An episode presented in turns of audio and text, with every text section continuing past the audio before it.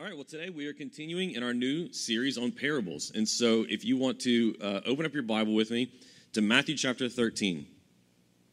This morning we're going to be in Matthew chapter 13. You know, Jesus told a lot of parables, and so we're kind of just jumping around choosing different ones. Uh, I just, uh, I have a big list of them. I just chose random ones, and that's what we're doing. Uh, we did. We actually did a series on parables several years ago at Redeemer. Uh, really, uh, just shortly after we had launched as a church. And one of the beautiful things about uh, parables is that, uh, like I said, Jesus taught so many of them that you can make several series worth out of the parables. And so uh, I'm really excited for us to be doing this series. It's going to be great. So we're going to be in Matthew chapter 13 today and starting in verse 24. So I'll give you just a moment to turn there if you're going to be following along in your Bible. If you have a hard time finding it, no worries because we'll have the text on the screens next to me so you can follow along there. Once again, we'll be in Matthew chapter 13. I'm going to read starting in verse 24. Now, in this parable, we have the parable, and then a couple verses down, we have Jesus' explanation of it. So we're going to read both parts of that. So, um, so I'll tell you what verse to skip down to once we get there. But we're going to start with reading the parable in verse 24. Okay? All right. So, in Matthew chapter 13 and in verse 24, it says, He presented another parable to them. The kingdom of heaven may be compared to a man who sowed good seed in his field. But while people were sleeping, his enemy came, sowed weeds among the wheat, and left. When the plants sprouted and produced grain, then the weeds also appeared. The landowner's servants came to him and said, Master, didn't you sow good seed in your field? Then where did the weeds come from? An enemy did this, he told them. So do you want us to go and pull them up? The servants asked him. No, he said. When you pull up the weeds, you might also uproot the wheat with them. Let both grow together until the harvest. At harvest time, I'll tell the reapers, gather the weeds first and tie them in bundles and burn them, but collect the wheat in my barn. Now, Jesus interprets this parable for us down in verse 36. In verse 36, it says, Then he left the crowds and went into the house. His disciples approached him and said, Explain to us the parable of the weeds in the field. He replied, The one who sows the good seed is the Son of Man. The field is the world, and the good seed, these are the children of the kingdom. The weeds are the children of the evil one, and the enemy who sowed them is the devil. The harvest is the end of the age, and the harvesters are his angels. Therefore, just as we, the weeds are gathered and burned in the fire, so it will be at the end of the age. The Son of Man will send out his angels, and they will gather from his kingdom all who cause sin and those guilty of lawlessness.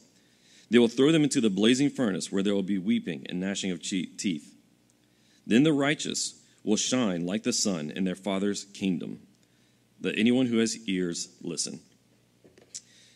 So, Human beings, just as people, we are story driven creatures. We live and we thrive on stories. In fact, you know, as a child, you interpret all of the world through story, don't you?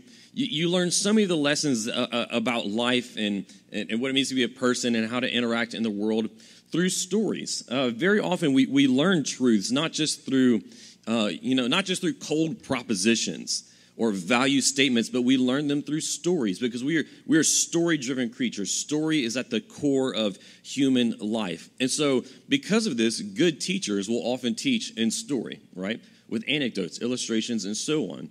And Jesus, being a master teacher, often taught in parables.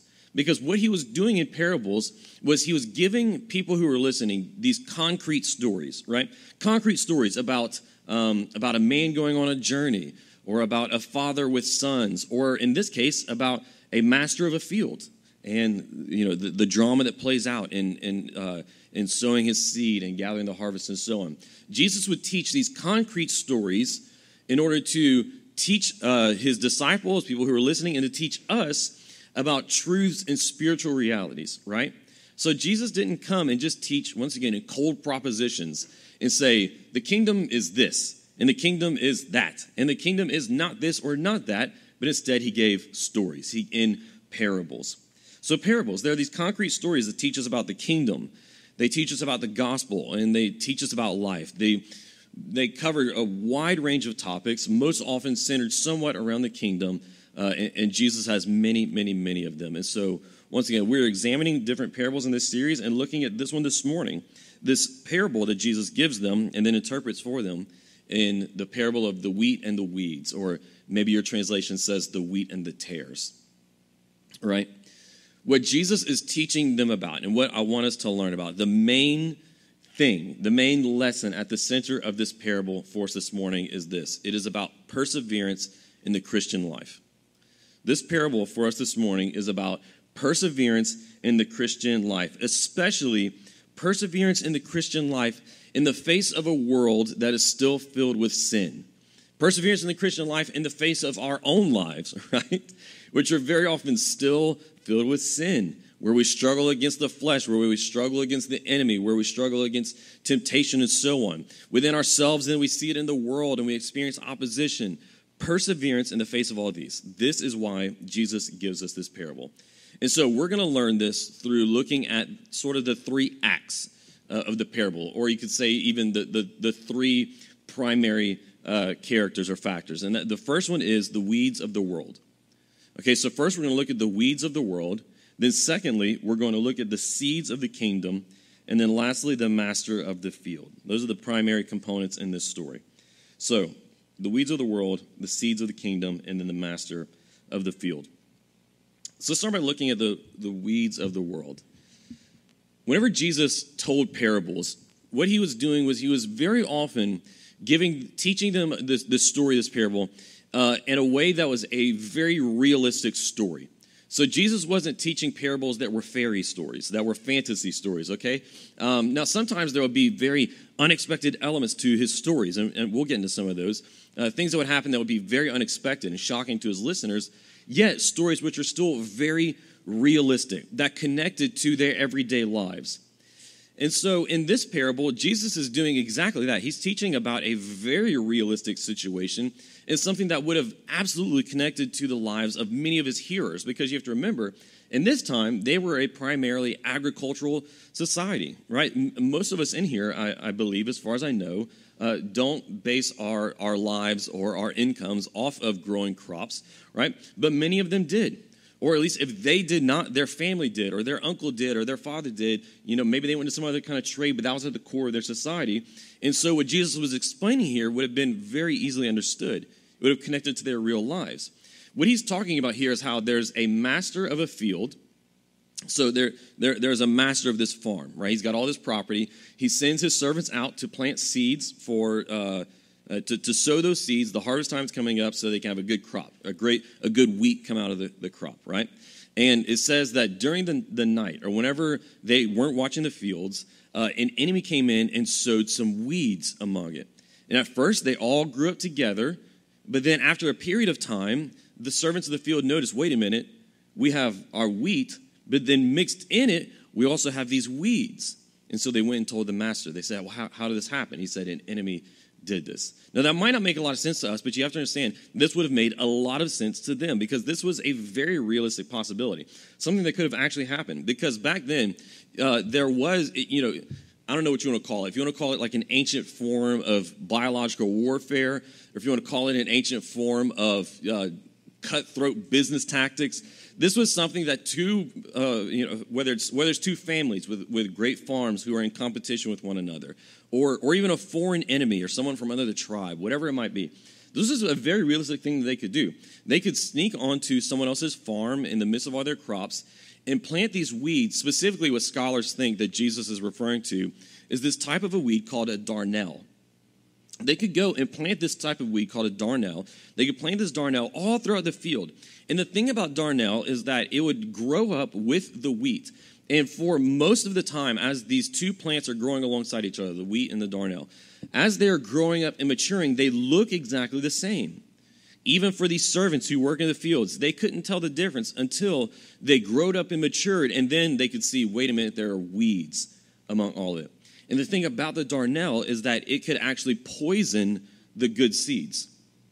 You see, so it wasn't just like, uh, you know, like weeds you have in your flower bed that are a nuisance for you to go and pick out, right? Because you want it to look nice and clean.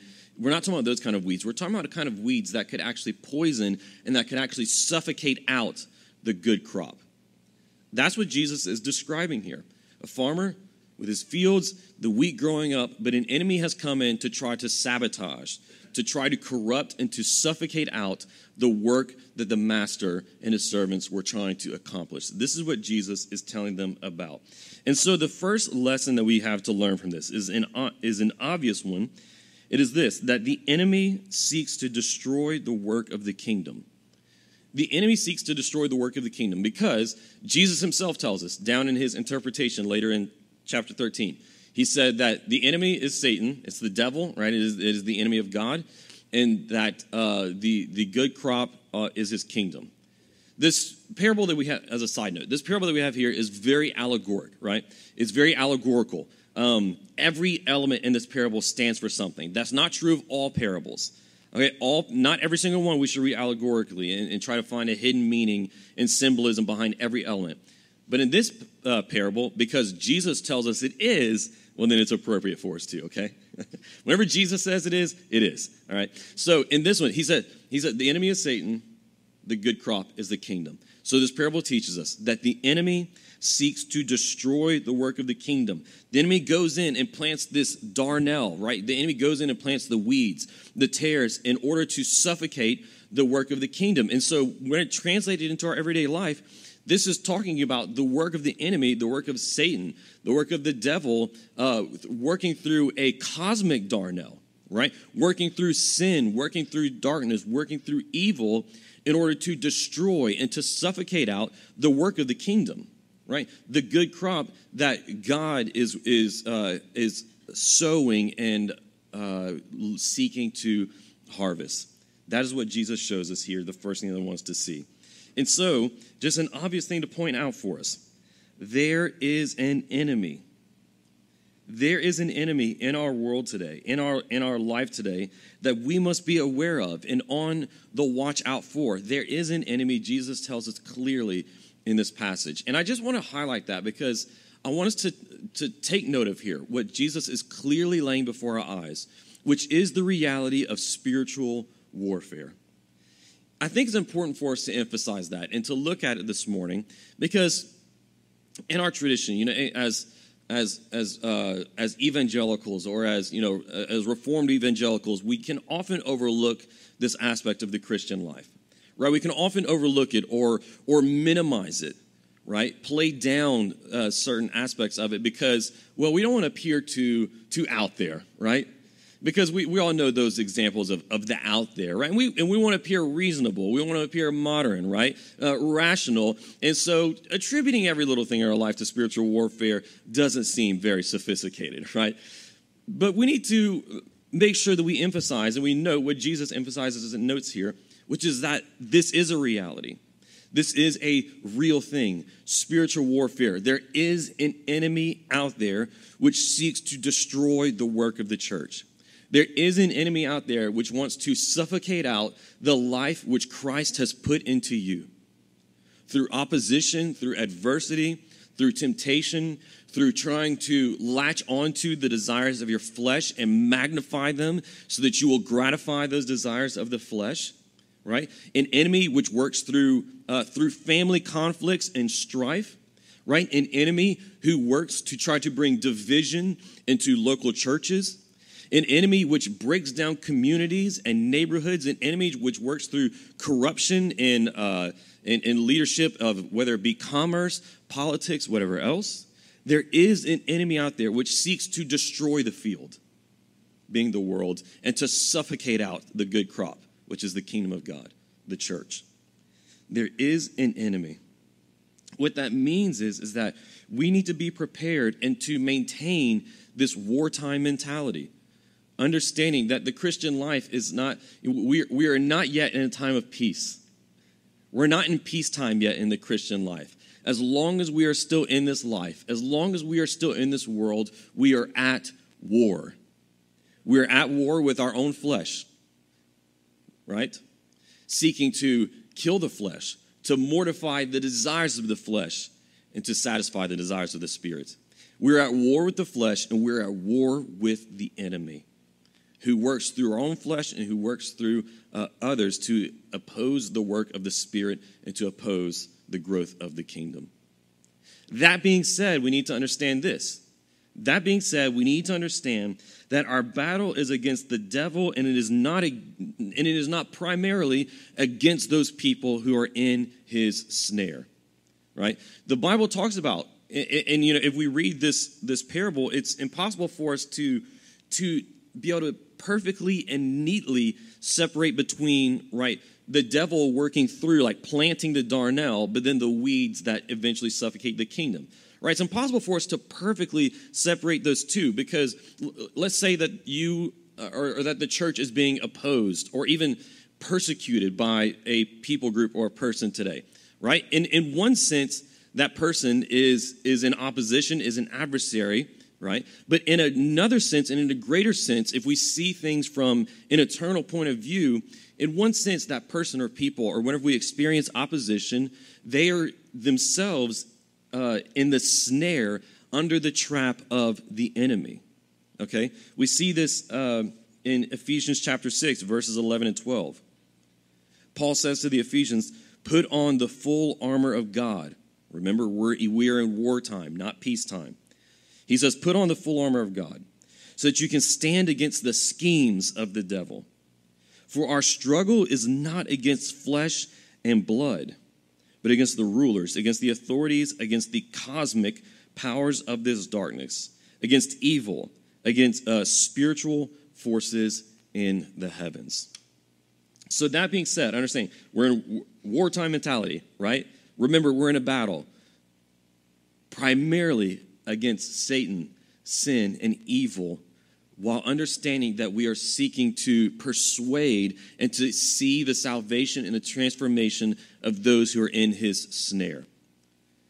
I want to emphasize that as I talk about spiritual warfare because I want us to understand that we would, we would be misreading this parable if we read it as a parable being about good versus bad people. It's not a parable about good versus bad people. It is a parable about two kingdoms at war with one another. And understanding that, weeds don't have to stay weeds. Okay?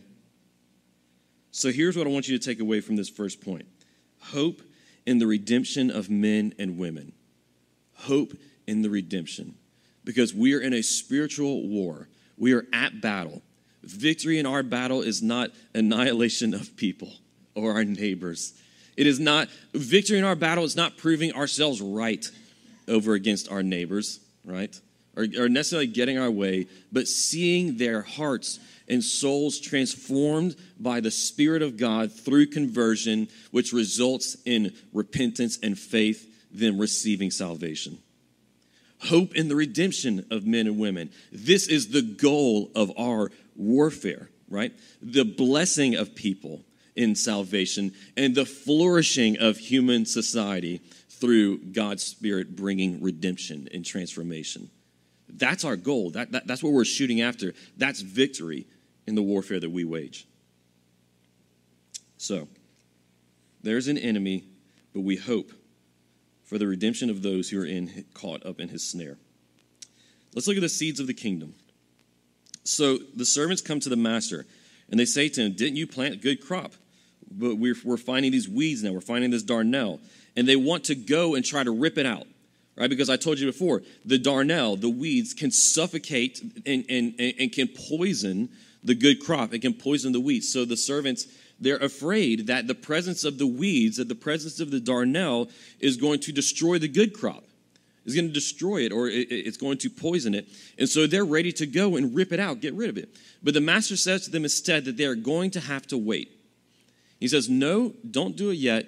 Instead, let's wait. Wait until the time comes. Wait until the harvest comes. And whenever the harvest comes, we'll pull both together and separate them then. A time of harvest is going to come. The master says, We will wait until then. So here's the second major point I want you to see in this part of the story the kingdom of God will grow and flourish even in the face of adversity. The kingdom of God will grow and flourish even in the face of adversity. Two things I want to, I want to, uh, two implications I want to pull out of this. The first one is this that, that this shows us Jesus' confidence that the weeds cannot suffocate the wheat. And shouldn't that give us hope? Shouldn't that give us confidence? Jesus says, you know, because he tells us that the master is the Son of Man. And so this would be Jesus speaking, right? His character speaking this parable. He says, You guys are afraid and you're, you're, you're ready and you're, you're eager. You're feeling a sense of urgency that we've got to get rid of the adversity. We've got to get rid of the weeds right now because you think the wheat won't survive. It'll survive. Wait until the harvest. The good crop will continue to grow, it will continue to flourish. A time will come. You see, that is Jesus saying that he has full confidence that the work that he began and that the work that he is doing, even now in our day, uh, planting the good seed into people's heart, right? And spreading and growing the kingdom today, that it will continue despite what the devil and the world throws at it. The weeds cannot suffocate the wheat. So that's the first thing we see that the kingdom will continue to advance despite what the enemy attempts. One of my absolute favorite phrases in all of Scripture is the very last ones at the book of Acts. So, you know, Acts was written by Luke. Luke wrote the Gospel of Luke and he wrote Acts. They're two books put together, meant to be a part one and part two. And it's all about the gospel, right? The gospel in Jesus' life, and then his death and resurrection, his ascension, the birth of the church, and then the gospel, the kingdom expanding through the proclamation of the word. And so throughout the book of Acts, Luke shows us all of these different adversities and all of these different oppositions which are thrown at the church right? very early on in Jerusalem, it was the ruling elites. It was the Pharisees and Sadducees. It was the Sanhedrin, which were opposed to the gospel. They tried to stop it and suffocate it, but they couldn't, right? They put Peter and John in prison, but a, an angel came and released them from prison. What did they do? They went right back out and kept preaching the gospel. The gospel couldn't be stopped. The same thing happened to Paul. You remember, Paul was put in prison. Him and Silas were in prison. They sing and worship to the Lord. The gates are open. They go back out and continue preaching. Paul was stoned in one of the, the towns that they visited. And do you know what happened? He got, he got it. That's crazy. People don't get up after being stoned. He got up. Right? This is showing us the power of the gospel despite adversity. He was stoned, but he got up and went back into the town and continued preached, preaching the gospel and discipling people. He was in chains on a ship in a great uh, windstorm, right? Like something like a hurricane came upon the ship, caused them to be shipwrecked, floating on pieces of the ship, uh, landing on some remote island, uh, and, and which then led to the people of that island who are living there hearing the gospel being evangelized because of Paul being brought there. So, this story of Acts is about the gospel overcoming again and again and again and again. And then it ends with this uh, at the very end of the book with Paul under house of, uh, he, he is living uh, in a house prison while he is awaiting trial before Caesar. But even as he is in uh, house under house arrest, uh, there are people coming, hearing him preach the gospel. Jews living in Rome as well as Gentiles, his, his jailers coming and hearing the gospel. And so Luke ends it in this way. Even while Paul is under house arrest with a chain around his ankle, it says, and so he continued to preach unhindered. That's how it finishes unhindered. Jesus said, just wait. The harvest time is coming. We'll separate them then. Until then, the kingdom's going to continue going. That's the first thing. The second thing that this means the kingdom of God will continue to grow and flourish even in the face of adversity. The second is this this means that the seeds of the kingdom, which are believers, which are you if you belong to Christ, if you're one of his disciples. The seeds of the kingdom, believers, must patiently persevere until the harvest. That is what this story means for us.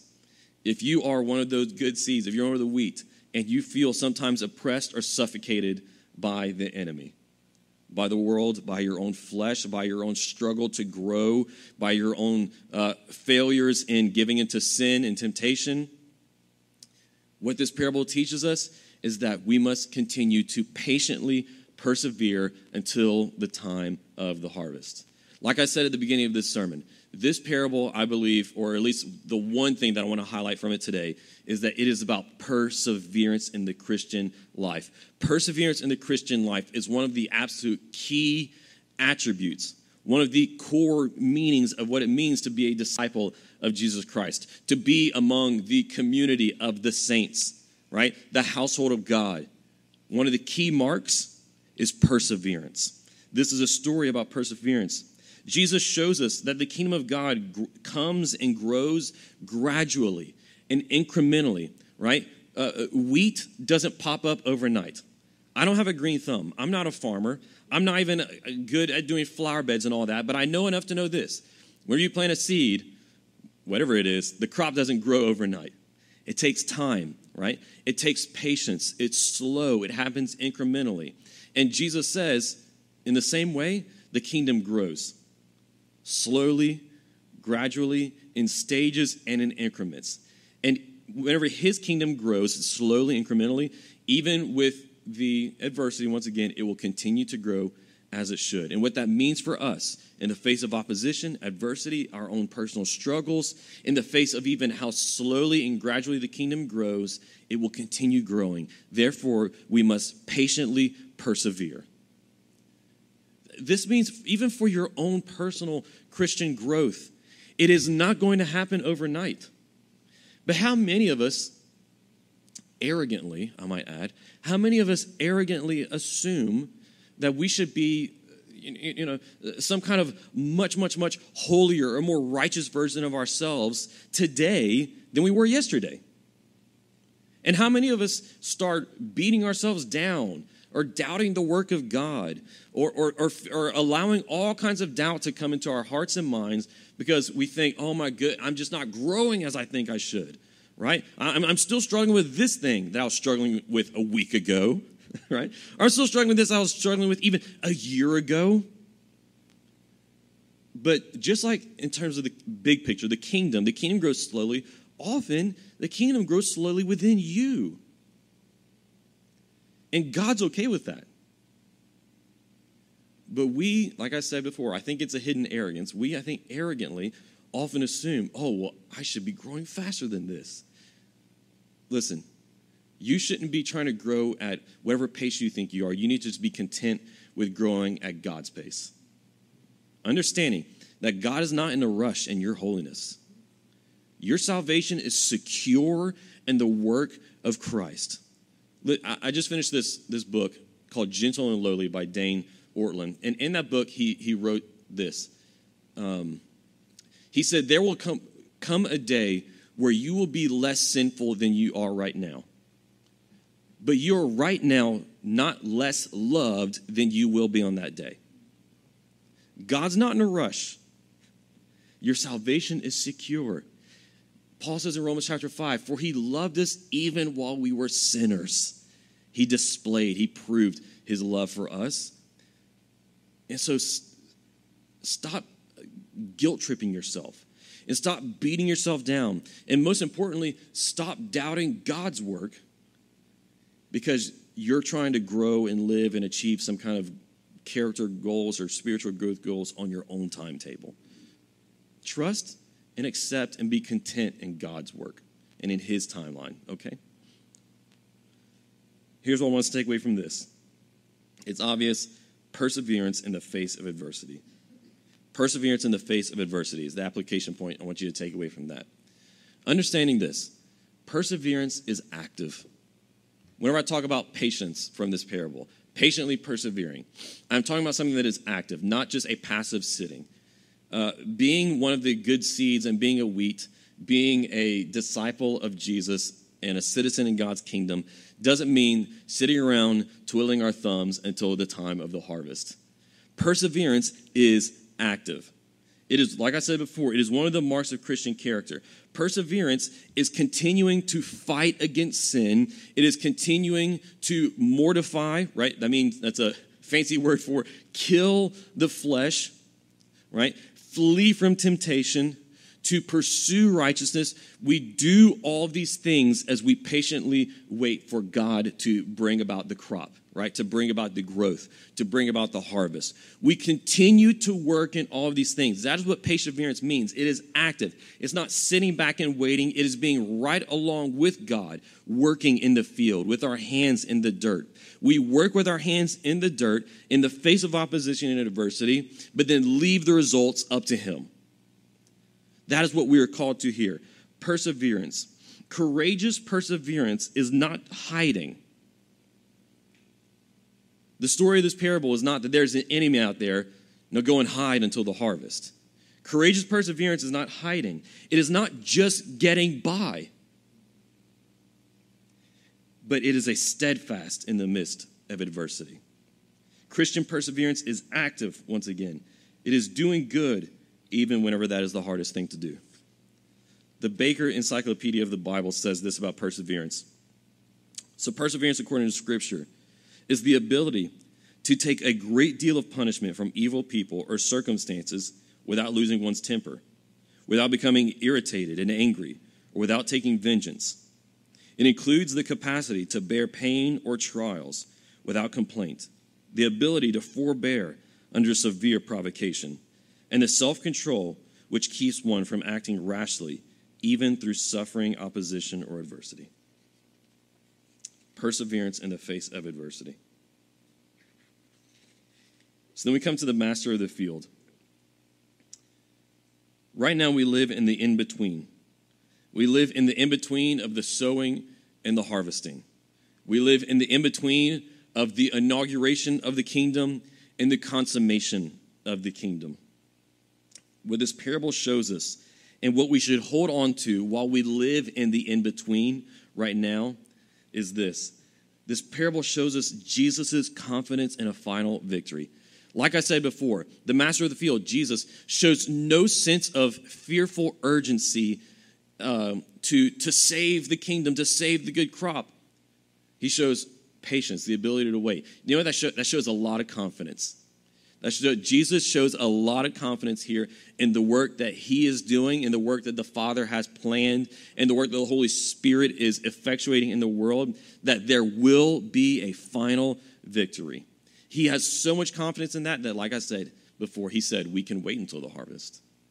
And so the third major point is this the master of the field will have his final victory.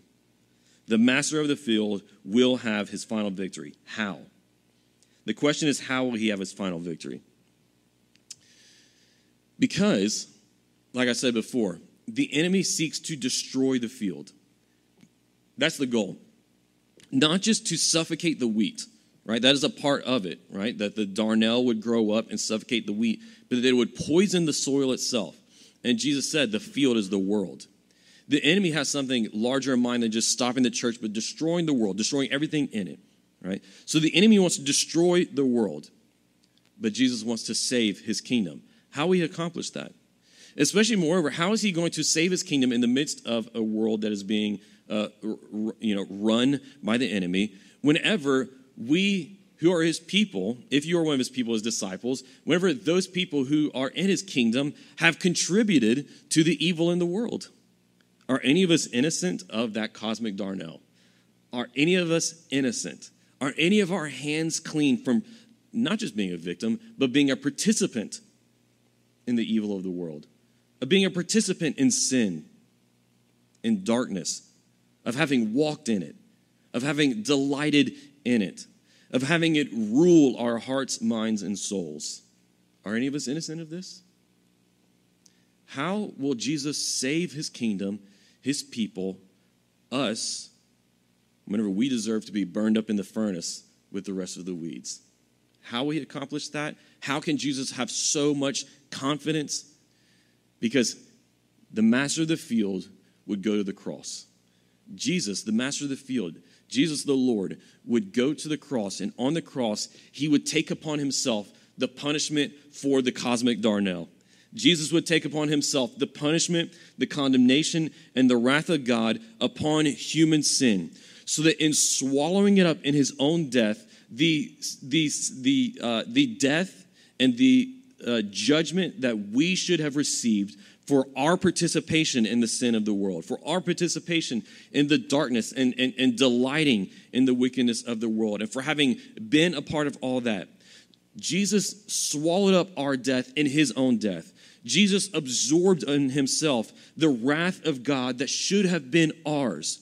So that whenever he absorbed that in himself and he swallowed it up and he laid our death down in his grave, he accomplished our salvation so that at the time of the harvest, which is the end of days, where it comes time for him to bring judgment down on the world, we might be spared, right? Saved. We might experience our salvation from that judgment because he took the judgment for us. He can have so much confidence that the weeds will not suffocate and kill the kingdom because that kingdom was bought with his blood. Because your salvation, he, he has so much confidence that nothing can snuff out or suffocate your salvation, that nothing can stop the work that he starts in you. He can have so much confidence because his work is stronger. Is that not good news for you, Christian? That, that the whole weight of the world, that all of the schemes of, the de- of Satan and his devils cannot overpower the power of salvation in you, the power of Jesus' finished work in you. This is why Paul says in, in Philippians chapter 2 that he will see through to the end the good work that he has started in you the master of the field will have his final victory. And like a farmer, he tends to his work. He tends to his work.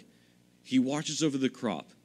He takes care of it. He waters it. He, he nourishes it. He protects it until it is time for the harvest. And he is doing the same thing over your, your life right now. Whether you feel like a great oak tree on those days where you're doing well, or whether you feel like a tiny little sapling, whether you feel like a little fragile nothing barely sticking out of the ground, regardless of where you are, and regardless of what you feel like on any given day, he's that farmer looking over, protecting, watching the life, and nourishing and bringing that life up until the day whenever his work is complete.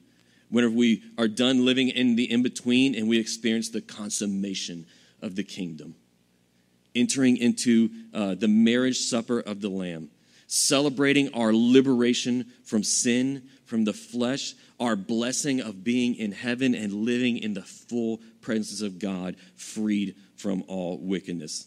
With all of God's enemies, including the devil himself and death itself, being put underneath the feet of our King. He's going to see you through until that day. If his work has already begun in you, then he is going to see it through until that day. It is not ultimately up to you. It is not in your hands, and it is not ultimately underneath your control to make that day come and happen. It is in his. You see, so earlier I was telling you, persevere, persevere, right? Do the right thing when it's the hardest thing. Keep working, keep fighting, keep repenting, keep trusting, right? Do these things. Perseverance is active, is not passive. Okay? Now, that might sound inspiring until Tuesday. Maybe even tomorrow. it might even be that inspiring more until you get another couple of, until you, you take another couple of shots from the world or from the devil. Well, then on Tuesday this week, how are you going to continue persevering? By the confidence that comes from knowing that, he, that his power at work in you is greater than the power of the world. Perseverance by confidence in him. That he is that farmer looking over your growth and that he will see it through till the end. But you might be asking, well, how do I know? How can I know that he is at work in me? Here's how you know you know that he is at work in you if you discern an outside power working in your life. You know that He is at work in you if you discern, or if you have discerned in your life before, that there's an outside power working in your life. Wherever you have a growth in your character that you know that didn't come from me, right? Or I, I, I never saw myself being able to do this, right? Whether it is patience, whether it is freedom from, from anger or bitterness, whatever else it might be, the ability to forgive someone, right? You know, just, just a couple of examples, but we go through so many more. Whenever something happens in your life, you experience a transformation and growth that you know that didn't come from me, right? Whenever you can discern an outside power working in your life. So, to put it in other words, if you know that life itself has entered your soul, that's how you know that He is at work in you. If you have experienced, once again, a transformation from another power, that's how you know that He is at work in you. Are you experiencing that power today? Are you experiencing that transformation today? Maybe some of us are. And I hope that even if it's a little bit of transformation, like I said before, the kingdom moves gradually. Even if it's just a little bit of transformation, then rejoice in that. Take, uh, take consolation to your weary heart in that. Maybe some of us today aren't experiencing transformation. But you can look in the past, maybe the recent or maybe the distant. You can look in the past and know that you have been transformed. But you need to experience that power some more. You need to experience it anew. Let me tell you the key. Do you want to know what you have to do? Well, in a sense, you have to quit doing. Most likely, the reason that you have not been experiencing that transformation power in your life is because you've been trying to do it by your own power. But what did I say? You know that He is at work in you when you experience an outside power. What's the problem? The problem is that you've been trying to persevere without the confidence in Him. Most likely, you've been trying to persevere through confidence in your own abilities, in your own power, in your own self. So it's no surprise that you wouldn't experience His transformation, right? So, what do you need to do? Well, like I said, in a sense, you need to stop doing and start beholding Him in a sense, you need to stop doing and trusting in yourself and judging yourself by your timeline and, and, and making new resolutions. And even just for a moment, stop and behold Him. Behold His confidence in this passage and all the promises of the New Testament about God's uh, accomplishing His salvation in your life, right? Take trust and rest in that. And then don't be surprised if you start experiencing that power working through you once again. And then wherever you discern, God's power working through you, then just take part in it. You see, that's the active part. But maybe some of us have never experienced that transformation. At the end of this parable, there's only two options that Jesus tells us there's burning in the furnace, or there's shining in the kingdom. Which one would you be? If this was the world's last night, if the harvest was today, or if maybe your own, the, the end of your life were today, where would you be? Would you be one of the weeds in the furnace? Or would you be one of the children shining like the sun in the Father's kingdom? The way that you can know, and maybe if you need to become one from the other, if you need to go from being a weed to being one of his children today, the way that that happens is by trusting in the work of the master of the field trusting in the work of Jesus Christ, who absorbed your condemnation, who received your penalty, who took your death and placed it in his grave. Trusting in that work to be your salvation, trusting that whenever Jesus did that, it is it bought the forgiveness for your sin, and then living in repentance and faith in him. Let's pray. Lord, we come before you now and we ask for your help in absorbing and understanding these things that we have learned about this morning. Father, would you give us, uh, grant us perseverance? Perseverance that comes not through trying to do it ourselves, but perseverance that comes only through confidence in your work. Receiving a power that comes from outside of ourselves, Lord, living by your power knowing that you, you are the farmer looking over us, uh, watering us, and bringing about life. Lord, nurturing the life that you have placed into our hearts and souls. Father, let us experience that power today, and then, and then whenever we experience it, to then work alongside of it. Lord, discern where you are moving in our life and then move with you. Follow where you are leading and, and kill sin by your power and walk in righteousness by the strength that you supply. And Father, if there are any in here who have not experienced your salvation, Lord, would you open their hearts this morning and put that good seed into their heart? That outside power that comes in and brings life where no other power could have brought life, where no decision or resolution that they could have made themselves could bring life. Lord, open their hearts. Give them a new heart. Give them a new life. And let them follow you in repentance and faith. We pray these things in your name. Amen.